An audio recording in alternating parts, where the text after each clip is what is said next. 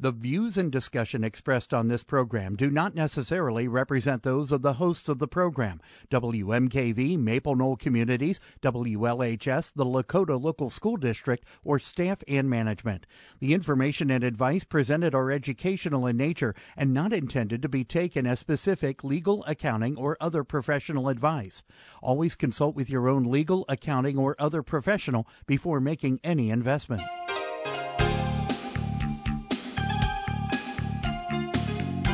Welcome to Real Life Real Estate Investing, a show to help you gain financial freedom by investing in real estate.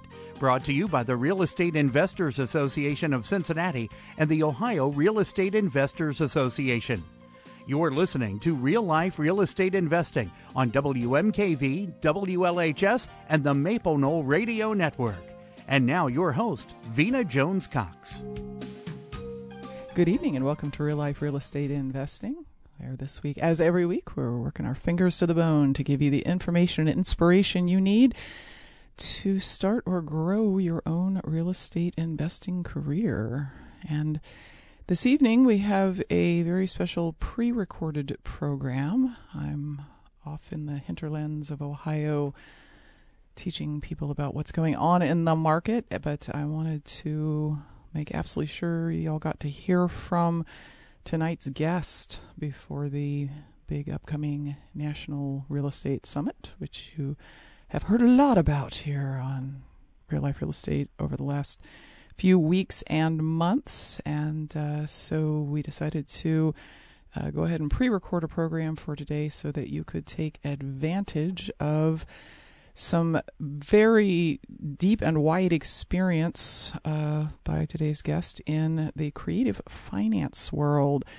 My guest is Augie Byllott. He specializes in uh, various types of seller financing deals and has, in fact, bought almost 600 houses without cash or credit. And we're going to talk to him today about how he goes about doing that every day and unfortunately will not be able to take your questions, of course, because again, pre recorded program.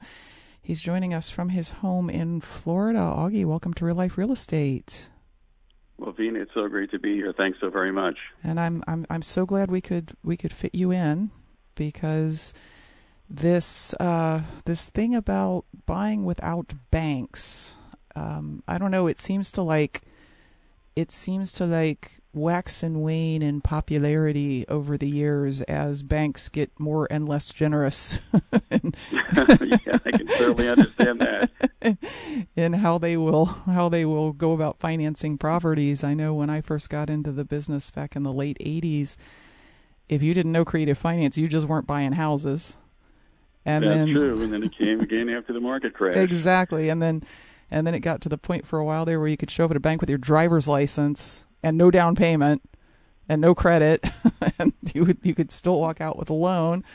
And it was like you know a lot of a lot of people who got into the market in that period just sort of forgot there was such a thing as creative finance, and then the cycle turned again, and banks got super duper picky and had very high down payments and credit requirements, and it all came roaring back. But my feel is, uh, with the number of houses you've bought creatively, you probably just kept on doing it even when it wasn't the thing.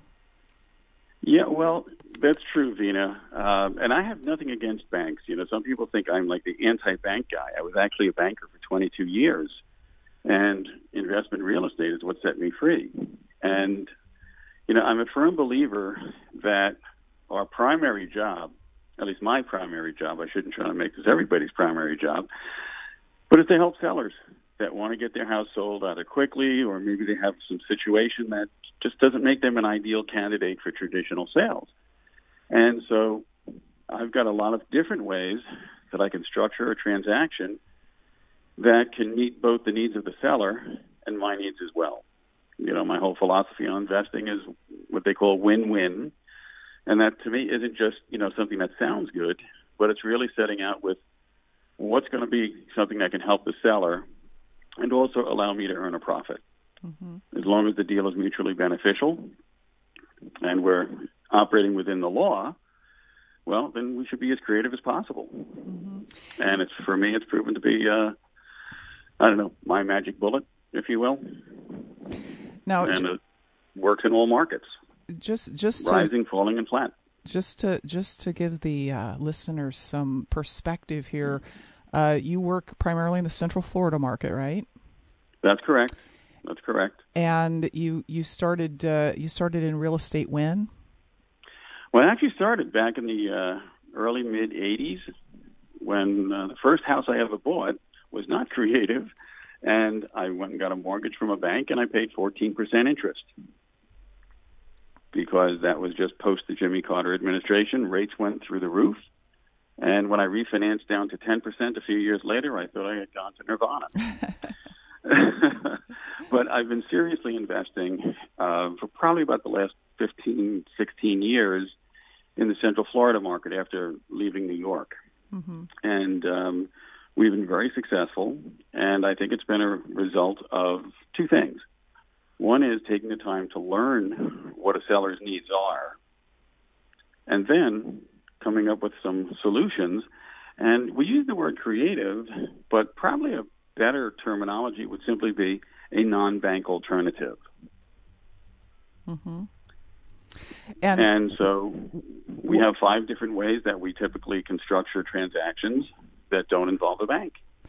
And I definitely that's that's what I want to spend most of the show on is all the, all the different ways that you can do this that don't involve okay. the bank. But uh, again, just in the kind of getting to know you uh, phase of our conversation here, um, when you when you buy these houses, what is your primary exit strategy for them? Well, it depends. How I buy is going to dictate what I do with the property. If I have to sink a bunch of cash into it, whether it's my cash or someone else's cash, nine times out of ten, I'm going to flip that property. I'm going to renovate it. I'm going to sell it quickly. And depending on how I came up with the cash, that's also going to dictate whether I'm going to sell it on some sort of a terms situation or whether the new buyer is going to have to go to a bank and get a loan. When I buy on terms, if I'm buying the property in an area that I really like, then typically I'm going to hold that property long term. Mm-hmm. And if it happens to be a property that's out of an area where I want to hold long term, what I may do is arbitrage whatever terms under which I buy the money. I mean, I buy the property, and so I may be able to buy it on terms and also sell it on terms. Okay. So those are the, really the three exit strategies. One is to simply buy it and sell it. The other two are buy and hold or buy and sell on terms. Uh-huh. And, and when I buy and sell on terms, I'm typically going to do a lease with an option type of transaction, or some people refer to it as rent to own, so that I can season my buyer, I can kind of qualify, get to know who they are, and then it also allows me to rent the property for at least 12 months and then qualify for long term capital gains treatment on my profit. Mm-hmm. Mm-hmm. So lots of lots of avenues to explore here. We're going to take a quick break, and when we come back, we're going to talk to Augie more specifically about some of the ways in which he solves sellers' problems without having to go to the bank. We'll be back right after this.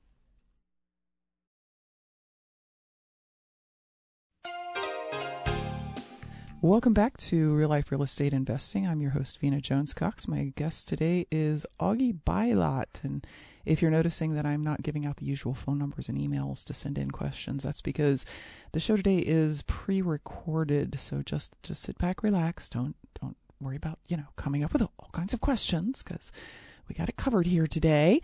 Uh, Augie is a well known creative buyer, um, big fan of strategies that don't require him to go to the bank but give him the money to either buy properties to flip or uh, buy them to hold medium to long term and works down in the central Florida area. And, and Augie, I gather just from what you said before the break that it's uh, mostly single family homes that you work with?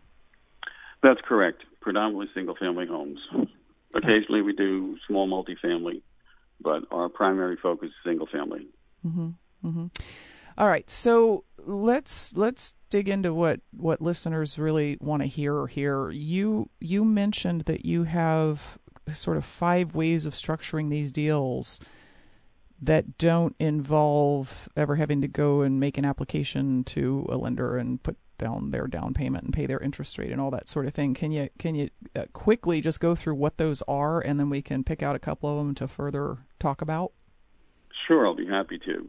I actually use an acronym called SCOPE, S C O P E, and those are the five stands for the five different ways I like to buy properties without using a bank. The first is probably my all-time favorite, and that's with seller financing. And the second is with cash, and the cash doesn't have to be my own. Sometimes it comes from private sources. Sometimes it comes because the seller may sell to me on terms with a note, and at closing, simply sell the note to a prearranged note buyer, and that gets them their cash, and it gets me in the ability to create a payment stream. Sometimes I use options to simply control a property until I can then turn around and sell my option if that's the best solution.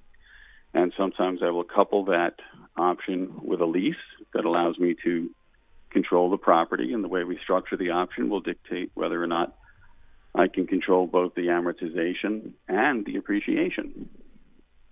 Mm-hmm. So options are another tool, and then C is uh, S C O P is private money, and we can structure private money a few different ways. One is a simple loan. Other times we can do equity participation arrangements that allow other people to joint venture with me to share in the profits in the form of equity rather than simply interest. And then E is using the existing financing. Mm-hmm. There are times when we can simply step in, make the payments until we do something else with the property and the original mortgage gets paid off. Okay. Okay. So that's that is a that is a whole lot of um, potential yeah, potential ways to do things. Now, I'm going to assume that with with any given deal, once you have spoken to the seller and sort of figured out what their situation and needs are, you're not then dropping five offers on that seller. You're, you're no, not, not, not ever, not ever. I'm typically, I am typically going to let them know that I'm happy that I have come up with three different ways that I can purchase their property. And the reason I like to use a multiple offer scenario is because many of these people, you know, are what you might call a distressed seller and they may have been getting beat up by lots of people or just having a tough time in their life and they feel a little bit like they've lost control. So when I let them know I'm going to present multiple offers, I do it because I want them to choose the offer that makes the most sense for them and their family. Mm-hmm. And you know, it's since I've been doing that, and I've probably been doing it for I don't know 15 years. The response has been exceptionally good because they don't feel like, you know, I'm some investor who just says, look, here's my low ball offer, take it or leave it. And so I think it's given us the ability to have a pretty good closing ratio. Mm-hmm. And as a result, you know, the results, I guess, speak for themselves. We've been able to do quite a few transactions. Yes.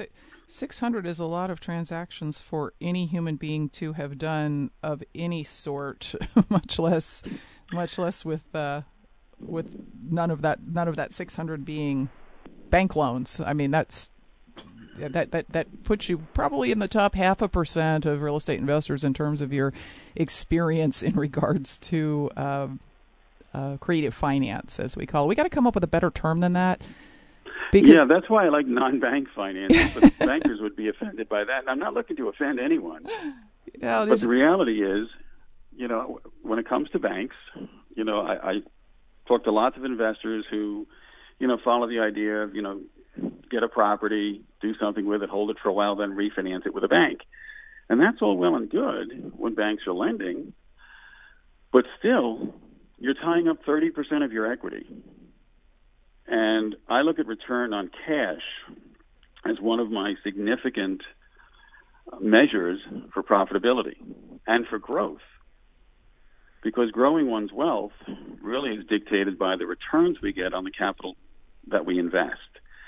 And if I can produce significant returns without tying up a lot of capital, or I can leverage that capital over a large volume of assets, I'm going to always get a much, much higher return. Mm-hmm. I look more at yield actually than return because return typically is, you know, how much interest did I make?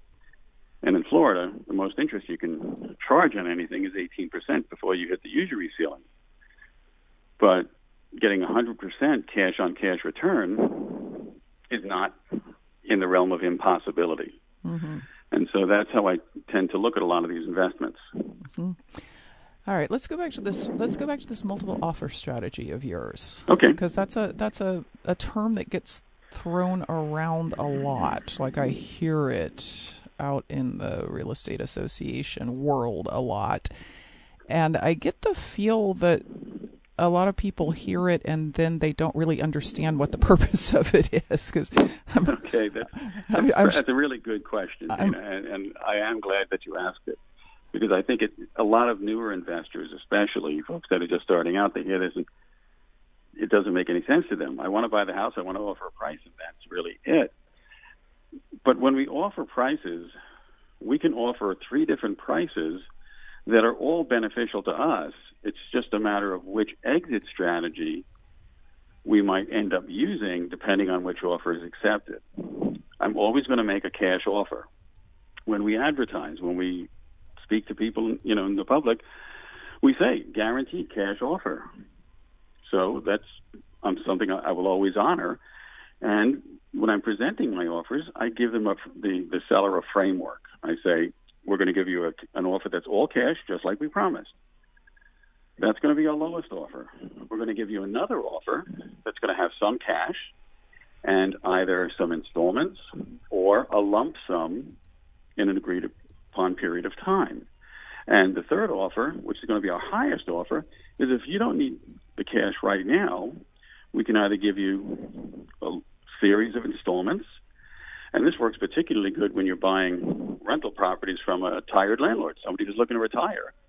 Those are an ideal candidate because why did they invest in the first place? They wanted cash flow. Mm-hmm. I can help them keep the cash flow without tenants, termites, toilets, or trash. And so, first we lay out what the offers will look like, then we'll feather in the numbers. Okay? Because I'm going to buy my cash properties, I have to buy them at a discount because my likely exit is going to be short term. I'm going to fix it, I'm going to flip it. And so I don't have time for the market to reward me with appreciation. And it's also not like I have a loan that's going to give me time to build up amortization, which are two ways long term investors create wealth.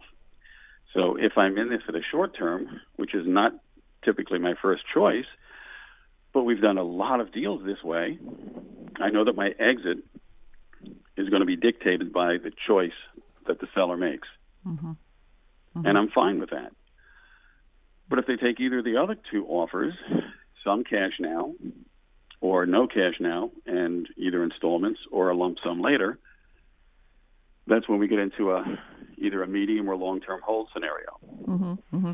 And now, to, just to be clear for listeners, because I, I, I, tell you what, the confusion that I see about the three offer strategy mm-hmm. is that people just people just hear people just hear the term, and then they mistranslate it to say, "Well, I'm going to offer them."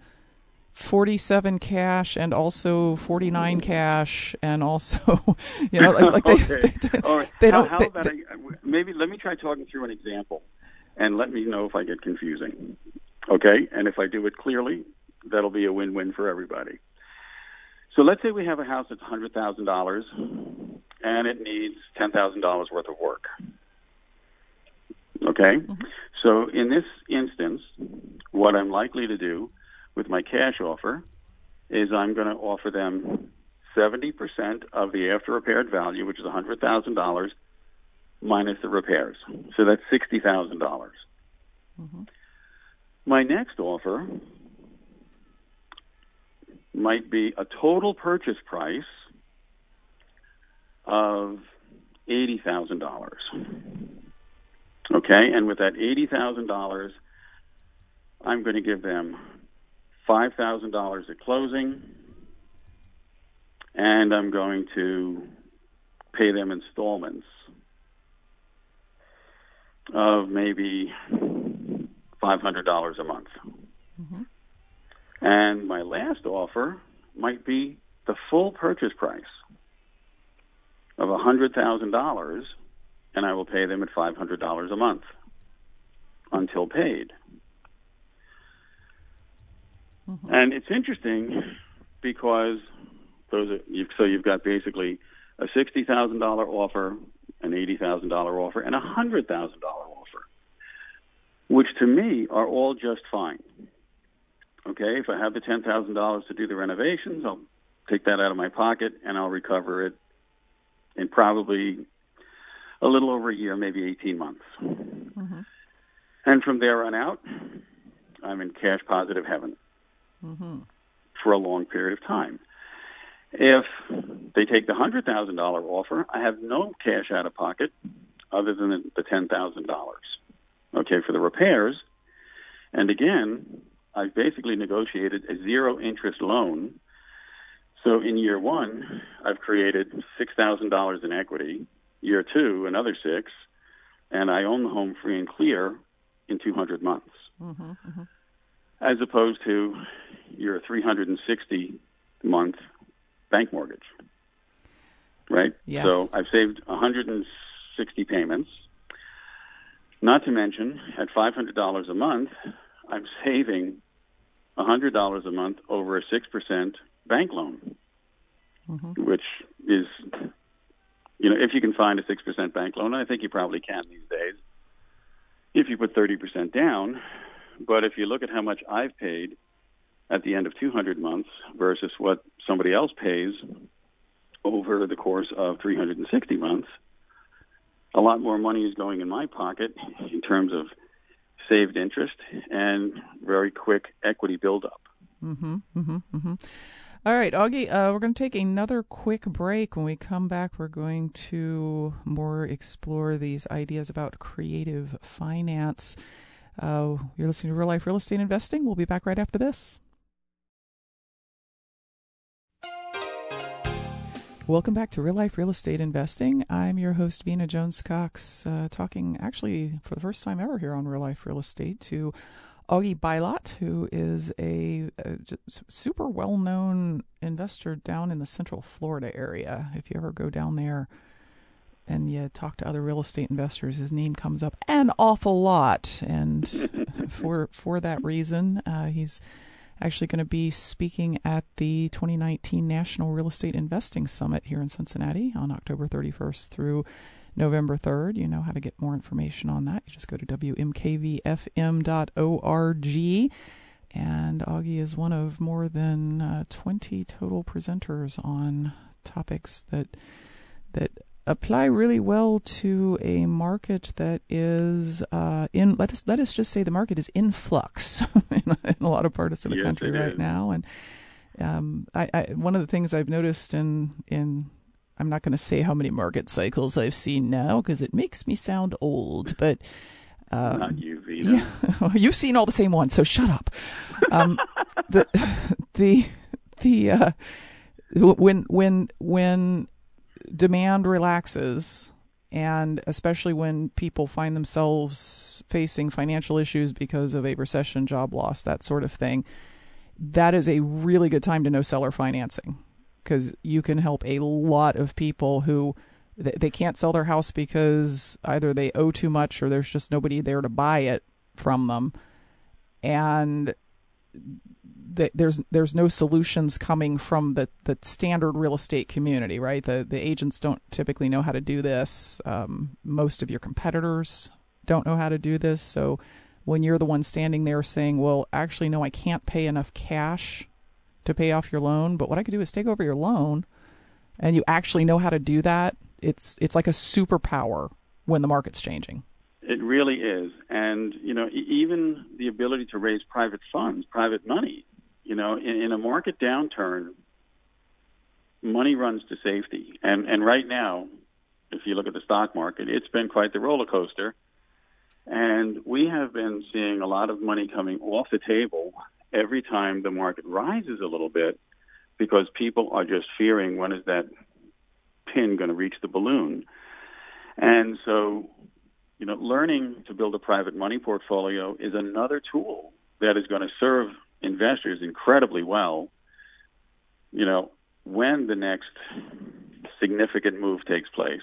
Mm-hmm. And it's not a matter of if it's going to take place, it's a matter of when, and nobody knows exactly when, which is why these kinds of techniques are so valuable to all real estate investors. And even the guys that do commercial use a lot of these techniques simply because they make sense and they create fluidity that doesn't exist in more traditional ways of buying and selling real estate. And what I mean by that, if you've already got financing in place, like you just mentioned, why take away that excellent tool? Instead, place that tool in the hands of someone who knows what to do with it and that absolves the seller of the risk of losing their credit and all the angst that goes with falling into a foreclosure scenario. Mm-hmm. Mm-hmm. And so, you know, that's just a, another one of the, the techniques that we've used very effectively to help people move on.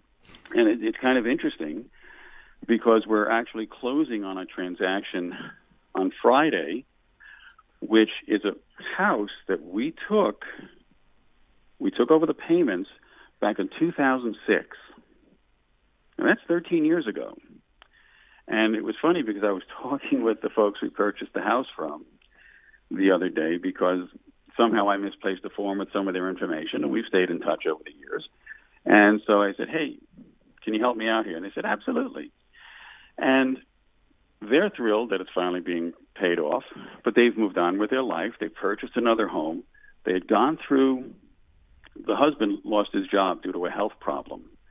He had missed two payments. He knew he couldn't make the third. He called me. We sat down. We were able to give him and his wife $5,000 to move, and we purchased the property. We've been making payments on that same property for the last 13 years and we had actually sold the property on a wraparound instrument. So we sold it creatively in addition to having bought it creatively. And our buyers went through a divorce after 10 years mm. in the property. Mm-hmm. They didn't fight, they just gave the property back. Because we used, I think in, in your market, you use installment land contracts. Yes. Mm-hmm. We use something called a, an agreement for deed. Works exactly the same way. And so we turned around, we took the property back, we cleaned it up. We decided we would retail it, which we did because we're not working in that particular part of the market anymore.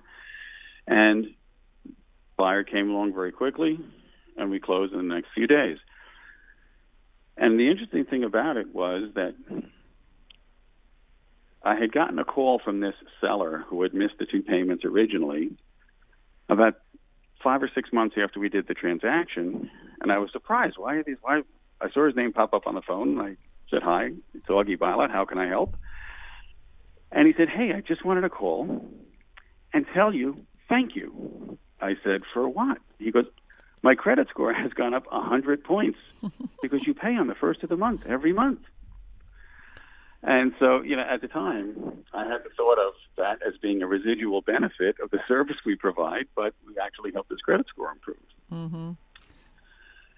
Yeah, the fact that he was able to buy another house after after missing two payments on that one, uh, you know, is is, is a, a huge. Uh, a huge benefit of having somebody who can make the payments make the payments. And I, I think that the interesting um, uh, side note to that story is if I'm guessing that if you had bought that house for cash in 2006, you would have seriously regretted it by 2008.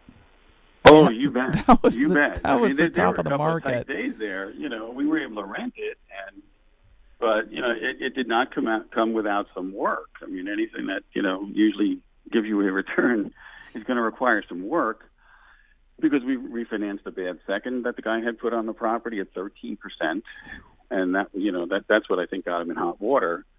Not as he had a good good first, but his second was not so good. But we were able to take it over. We replaced the second mortgage, kept the first current, kept the second current, and we were able to wrap the whole package and sell it to somebody And by them making payments over a 10 year period, we paid both of those mortgages down pretty significantly. And the value has risen a bit since 2005. You know, the peak of the market was 2006.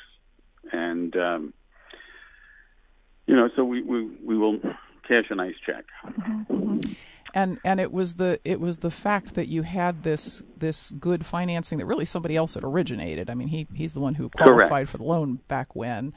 Uh, that Correct. that allowed you to carry it through a, a, a time in the market when a lot of people were losing everything because they had you know uh, twelve percent hard money loans on properties, or they had Yes.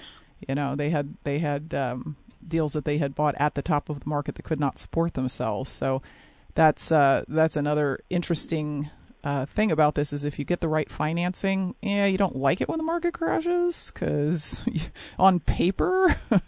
oh yeah, on paper I lost six hundred thousand dollars when the market crashed, but none of our tenants defaulted. We had one person we lowered their rent about fifty dollars a month, and at the time we probably had I don't know forty or fifty units, and the thing that was so fascinating about it was as soon as that couple moved when their lease expired the rent went back up to where it was before. So there was no rental crisis but there was definitely a housing crisis mm-hmm. from a pricing perspective but we're very very disciplined when we buy and that's the most important thing the only times i've ever gotten in hot water in this business is when i wasn't disciplined uh-huh. and so, you know, I've been in it long enough now that being disciplined is, is thing number one.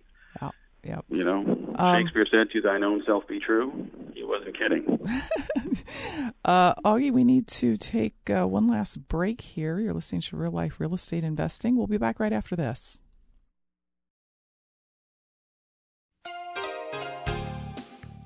Welcome back to Real Life Real Estate Investing. I'm your host, Vena Jones Cox, having a conversation today with Augie Byllott from Central Florida, who has done a lot in the real estate world, as you have heard so far, but uh, especially loves various types of creative finance. Um, we've only really kind of been able to touch on a couple of them the seller held financing and the uh, what is commonly called subject to deal, where you take over somebody else's payments.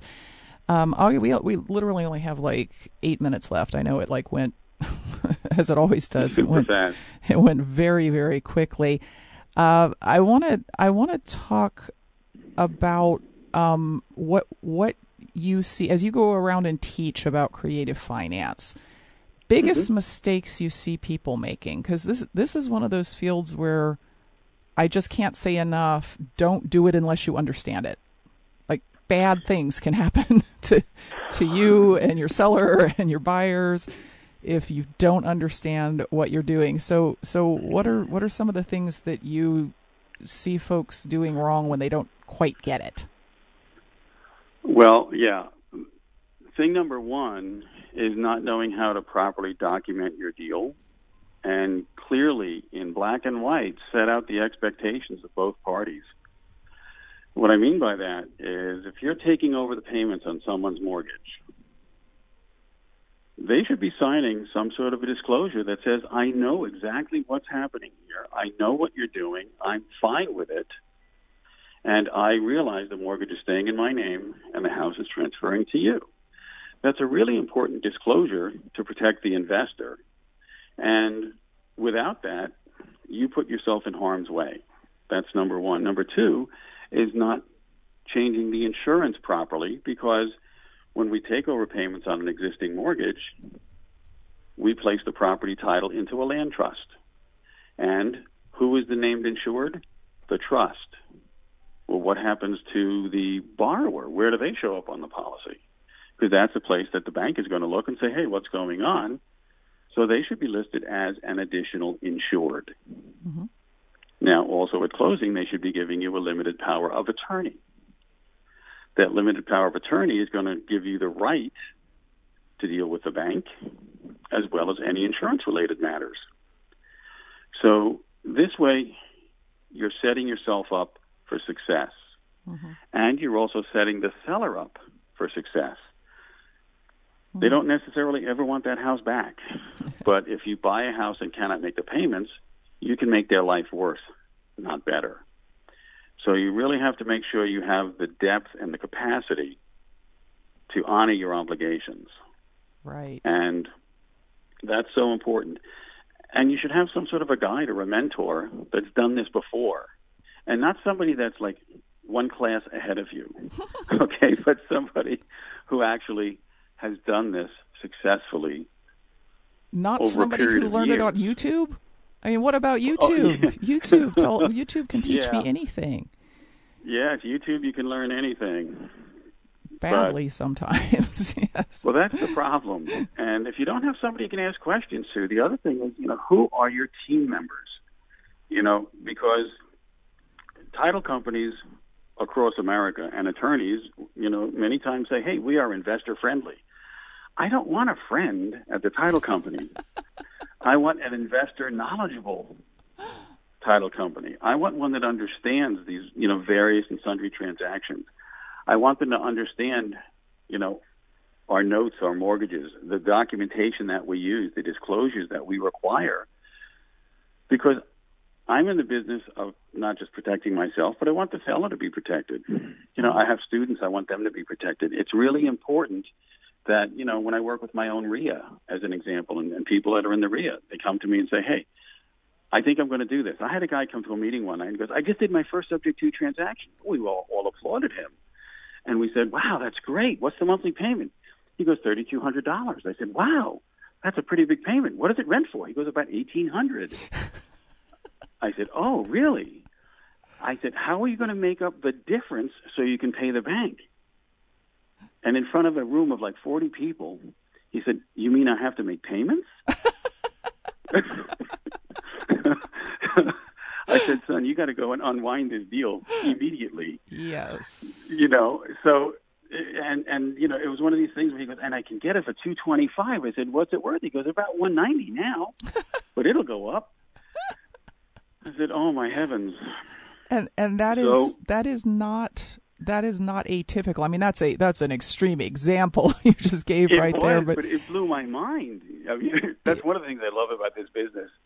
You know, it is just you can't write fiction that is as, as entertaining as the truth. You can't make this of stuff you run into with people in this business. Yeah, and it's. It, but, I mean, but the key is know before you go. I guess that's probably the best word to the wise.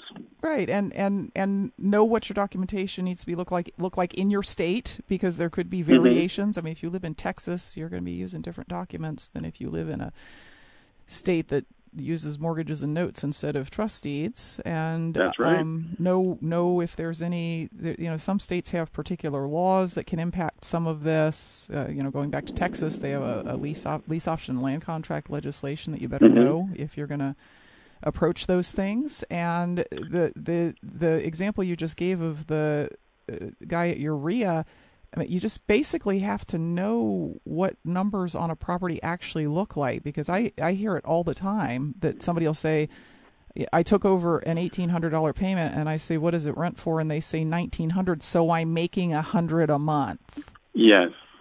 And you're not making a hundred a month if you have an eighteen hundred dollar payment. No, you're probably losing about four to five hundred. Exactly, and they forget about taxes, insurance, maintenance, management, repairs. You know, yeah. advertising and vacancy. You know, there's seven basic expenses on a rental unit mm-hmm. that do not go away. Mm-hmm.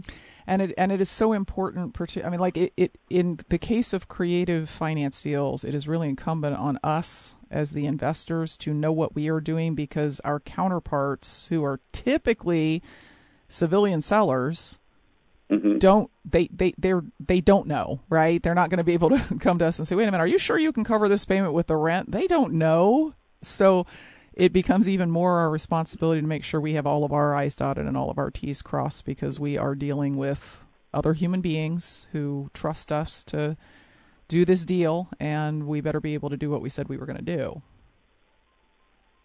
And to document it. I mean document document document. It is just it's so important. You know, that's one of the things that I think differentiates us from a lot of our competition because we'll submit our offers in writing. So many other people say, hey, I'll give you this. Give me a call if you want to take it. Hmm. And that seldom works out. Very true. Very true. All right. Well, I, I really look forward to seeing your presentation up here in Cincinnati on uh, November first, second, and third. Augie, um, I think you got a. I think you've got a, a a really good perspective on the whole concept of creative financing. You clearly don't play it fast and loose with your. No, no. I'm too old to play it fast and loose at this point. I, you know, you do this stuff long enough, you better get good at it, or it's not going to work out for your retirement plan. Yes. And we've taken our, our lives to a whole different level, you know, with creative financing, and now we've taken it to a level of philanthropy.